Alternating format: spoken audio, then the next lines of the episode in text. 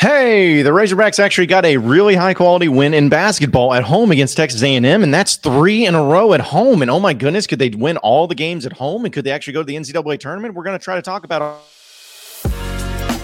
You are Locked On Razorbacks, your daily podcast on the Arkansas Razorbacks, part of the Locked On Podcast Network. Your team every day. And welcome into the Locked On Razorbacks podcast. I am your host, John Neighbors. I am also the host of Out of Bounds. You can catch every weekday afternoon from 1 to 4 on 1037 The Buzz and 1037thebuzz.com. Want to remind everybody that today's episode is brought to you by FanDuel. This, and of course, the official sports book of Locked On. Make sure you make every moment more. Visit fanduel.com slash locked on to get started. Hope everybody's having a wonderful, wonderful Thursday, Wednesday. Got my days already mixed up. Snowed in iced in, whatever you may be here in the state of Arkansas. Hopefully, you're staying safe and staying warm and finding ways to do so. But at least we have something great to talk about today. Arkansas basketball taking care of business against Texas A&M by a final score of 81 to 70 at Bud Walton Arena. Uh, this is now the third straight SEC home victory that Arkansas has, SEC victory in general. And it's kind of nice to get back on the winning ways, especially knowing that you're going to have more opportunities to build uh, you got South Carolina on the road this weekend, which should be a win. South Carolina is a really bad basketball team. Mississippi State beat them by nearly 20 points on the road earlier uh, this week. So this should be one that you take care of business against. But looking at just specifically the Arkansas game against A&M, Arkansas is really starting to put some good things together. Not to say they're perfect, but they're overcoming a lot of the obstacles that they have been struggling with, especially in the early part of the SEC slate and finding ways to win games, even against Baylor on the road, which you, I think everybody wanted to win, and Arkansas had their opportunities to win. But considering how good of a team Baylor has been this year, and considering you know going on the road and how tough it is to win in college basketball, Arkansas still played pretty well in that game. And in this one against A&M, Arkansas offensively did a really nice job. A&M is not a team that gives up a whole lot of points. In fact, if you look at their averages, something we talked about yesterday, a&M has only given up around 66 points per game, and Arkansas scored 81. So you're talking about 15 more points for Arkansas than what A&M normally gives up. And sometimes when those types of numbers happen, you can equate it to one or two things. It's either that a team got hot from three or a team made a lot of free throws. Those are usually the things when you go up against a really good defensive team in college basketball that gets chalked up to where that one particular game ends up being high scoring. And if you need an example, look at that Vanderbilt game that Arkansas had earlier this year, right? Vanderbilt wasn't exactly, uh, you know, a team that shot great from the three. Arkansas was a really great defensive team, but they gave up 90 points to Vanderbilt. Why? Because they hit threes like crazy. Uh, we've seen it happen with free throws, and a lot of free throws get hit by opposing teams. But in this particular case, going up against A&M, that didn't happen. Arkansas did hit six of 18 threes. Didn't go crazy, but a nice percentage, one above their average. So that's pretty good. And from the free throw line, Arkansas shot a lot of free throws, but still didn't make a whole lot of them. 19 of it, 28. That's a 67% from the free throw line. That's not great. So what did it come down to? Well, it came down to the fact that Arkansas was able to shoot 50% from the field. Did a really good job of shot selection and being able to get it to the hot hands and guys being able to make plays when they had the ball in their hands. And in this particular game, we'll talk about the Mitchell twins here in a second because I want to save an entire segment for them. But they had really good games in this one and they played really good defense there too. But offensively, you got to look at Devo and Ricky Council, guys that have no problem firing up shots and, being really confident about it. Devo still continues to impress me where he goes seven of 13, four of eight from three point land. He went four of eight. He had four threes in this game. I don't know what's happened with his three point shot, and I don't really care what's happened to his three point shot. As long as he keeps bringing in these threes and having these big time plays, then I think everybody's going to say, "Hey, Devo, do whatever you need to do. Keep doing this, man. Let, let's let's let it ride. Let's let it run." Because I, I suddenly become to the point to where I want him shooting threes. I want him shooting more of them because right now he is on a tear and doing as good of a job as you could ask. So another good game out of him. And uh, Ricky Council, of course, has uh, he goes one of seven from three. Does not have good three point night, but makes his free throws. Goes six of eight. He goes six to 16 from the field. Had, without a doubt, the great highlight dunk that we have been missing out on. In fact, I have a little clip of this. Like, you got to check this out from Hogs Plus because then it goes and shows a uh, Muss giving the award afterwards. But this dunk was absolutely disgusting by Ricky Council.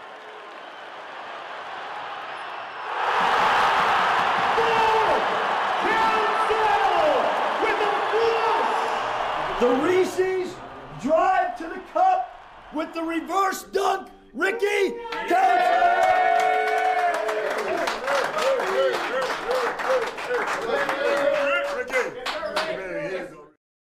I mean, what? I mean, jeez. That, that's the type of athleticism we've seen from him earlier this year, and it was good to see it get highlighted there once again. So just uh just an absolutely awesome dunk and highlight to a great game, and that was towards the end of the second half there too. So that's back to back really great offensive games Ricky Council's poured in. Anthony Black has 11 points as well, seven assists, five rebounds for him. Goes seven of nine from the free throw stripe. Doesn't shoot a whole lot, but that's the thing is he's not that type of player. He's not a guy who's going to shoot a lot of baskets. It does go to a four, but gets to the free throw line, gets the assist, and it all works out there too. Uh, J- Jordan uh, Jordan Walsh coming off the bench, 12 points for him, four of eight from the field, seven rebounds. Yes, 12 points, seven rebounds in this game, which again is just something you love to see if you're a Razorback fan and getting him back into the mix there too. Also has an assist and a steal. So really poured it in there and had a had a really good game from Walsh coming off the bench. Only played 27 minutes in this game too. So to see the effectiveness that he brings in and the type of game that he brings into, he's starting to hit his stride. So right now you're looking at a team that's getting more confident, that's going up against teams that uh, may match up a little bit better and at least understanding each other's roles. But there are some things though that are problematic. The turnovers, I think, is the number one thing because Anthony Black, Ricky Council, and Devo Davis all had great offensive games, but each one of them turned the ball over four times. Arkansas had 17 turnovers in this game, 12 of them by three players. And by the three players that are your guards, the guys that are going to be handling the ball the most. I understand turnovers will happen more in those regards, but that that's not the thing that can happen. You're not going to be able to beat a whole lot of teams, especially on the road, when you turn the ball over 17 times in a game. This has been Arkansas's biggest issue alongside fouling. Like those are the two biggest things fouling and turnovers. And I don't know if there's some magic recipe or formula to fix that, but in a game where you don't foul as much in this game, which I thought the game honestly officiated was pretty good for the most part. But if you there was like a stretch of a couple of bad calls that I didn't like, but uh, overall it was pretty good. But when that doesn't happen, when it's not the foul calls that are killing you, and you're just giving the ball to him 17 times, that's that's not going to be good for anybody. Now, luckily, out of those 17 times, A&M only scored 17, uh, 16 points off of those turnovers, which is still a lot, but could have been a lot worse than what it was. And also in this game, 24 offensive rebounds for A&M. That's absurd. So uh, they were getting a lot of second chances, but they didn't get a lot of second chance points because they only got 19. Where Arkansas got 13 offensive rebounds and scored 15 points. So that didn't hurt you as much. But still, turnovers have to be addressed, and it has to get better than what we've been seeing. I don't know what's that going to take. I don't know what's it what's it going to look like, but the fact that you're able to overcome that and play really good defense in this game, like Arkansas did, few of the best players for A and M were pretty much held in check for the most part. Uh, you know, they didn't really have any. In fact, A and M had zero bench points in this game. Like all their points were scored by their five starters. So you you did a good job with that. A couple guys, uh, uh one guy fouled out. A few guys got in foul trouble. Uh, they were terrible from free throw. Like, and that's a stat that just blew my mind. That A and M is one of the best teams getting to the free throw line in the SEC. Well, that's all well and good, but uh, they don't make them because they got there 24 times, only made 14. So that was that was pretty bad. Not a great three point shooting team. The point is, is I think Arkansas matches up really well against A and M. So next time they go and play Texas A and M, especially on the road, Arkansas might might be able to get them there too. So I like the matchup of it. Arkansas never trailed in this game. Uh, they took care of business, but shore up those turnovers, settle down on the fouls. Those are the things that you can possibly do and uh, and make it better. And I, I, even mentioned Devo Davis. I had some fun with this too because I was like, Devo Davis, I, I love the guy sometimes, but sometimes he just drives me up a wall where it's like he will he will go out there and he'll strike out three times in a row, but then he'll hit a grand slam in his fourth at bat. It's like jeez, like I just let me love you or hate you for an extended period of time. But this up and down stuff, it's just the way he is, I guess. But uh, you know, you'll take it. You'll take it. You'll mix the good with the bad as long as it results in wins, and that's what Arkansas was able to do. And we'll talk about specifically the Mitchell twins because I think they definitely deserve uh, their own shout out, their own segue too here in just a second. But folks, need to tell you about FanDuel, the official sports betting partner for the Locked On Podcast Network. And if you're new to FanDuel, you need to try it out because it's even better for you. They have so many great features that make betting on sports fun and easy. Download FanDuel now, and you can bet the Super Bowl 57, that is, with a no sweat first bet. You'll get up to $3,000 back in bonus bets if it's your first bet that doesn't win. FanDuel lets you bet on everything from the money line to point spreads to who will score a touchdown. So check it out. I promise you, you won't be disappointed. It's something to where no matter if it's Super Bowl or if it's college basketball or any sport, FanDuel has you covered with all the sports, especially going on right now. And the different parlays and prop bets, to me, that's the most fun part about it, too. And one of the best things about the FanDuel Sports app is it's safe, secure, and super easy to use. And you get paid with your winnings instantly. Not all apps do that. FanDuel does that for you. So join FanDuel today at fanduel.com slash locked on to claim your no sweat first bet on Super Bowl 57. That's fanduel.com slash locked on. Make every moment more with FanDuel, the official sportsbook partner of the NFL. You are Locked On Razorbacks, your daily podcast on the Arkansas Razorbacks, part of the Locked On Podcast Network, your team every day. All right, so continuing on with the Locked On Razorbacks podcast, I got to give a shout out specifically to the Mitchell twins, especially in this particular game. Makhi and Makhel Mitchell. I don't think like we have talked about it enough, and I'm going to be, you know, one that takes a lot of blame for that. I so many times we get wrapped up in players that aren't playing, like Brazile and Smith. Sometimes we get wrapped up in just the players that seem to score the most, like Anthony Black, Ricky Council, Devo Davis, maybe Jordan Walsh being a fun. Like we get so wrapped up with those guys, and there's good reasons to be. But Makhi and Makhel Mitchell deserve so much credit for the way that they've played this year and their roles on this team and just being consistent. Like there's not a time that I look back upon where I look at either of the Mitchell twins and say, that was a bad game by them. They're the ones that had one of the main reasons Arkansas lost these games. You know, whatever it may be, it, it's it's never been that case. It's different. It's very much different. And in this game against A and M, both of them played phenomenal, but especially Makhel Mitchell. His stat line is absurd. He had almost a double double, but not in the double double ways, or even a triple double, if you if you will. And he did it in a way that would have been pretty unorthodox if he would have found a way. So Makhel Mitchell finishes with nine points, goes four of eight from the field, one of three from the free throw line. He has 13 rebounds, seven block shots and a steal, zero turnovers. Seven block shots. All right. Incredible game. And that's only in, well, only, but 32 minutes of play did a really good job. Makhi Mitchell, who's gotten the start many times this year, he also had six points in this game. He goes three or five from the field, has five rebounds and three block shots and a steal with no turnovers. Like that's the type of role that these guys play, and they are so good at it. They're efficient. They don't they don't want the ball all the time. Like they're not ones that are calling for it. They wait for their opportunity. They play really good defense down low and they get a ton of rebounds. And this game was just so incredible for them, uh, both to, to be showcase that ability, especially Makhel Mitchell, where Makhi starts a lot. He gets a lot more minutes. But seeing this type of game from Makhel uh, gives you a lot of a lot of hope that if Arkansas is able to go up against some big time teams with a lot of size, that you'll be able to counter that. That's exactly why Eric Musselman did what he did when he was recruiting guys out of the transfer portal. Because if you remember correctly, you were, you had the Mitchell twins coming in, which were both 6'10 guys. You had Trevon Brazile, which is 6'9, 6'10 guy. And then you had uh, Jalen Graham, which was a 6'9, 6'10 guy. So you had the size that's there for sure. And even Kamani Johnson plays 6'8, 6'9. So big dudes. And unfortunately, with Trevon Brazile going out, that kind of went away with your insane athlete and his ability to stretch the floor and hit threes. But these guys with the Mitchell twins have still done a really good job of going inside, posting up, being able to hold defense uh, offenses to uh to a kind of a adjusting their game plan to where they can't go inside as easily as that maybe they would have done against Arkansas this past year. And I just think they deserve a lot of credit for that. I like what they're bringing. They're getting better. And that's another thing too when we talk about uh, the Razorback basketball team and individuals.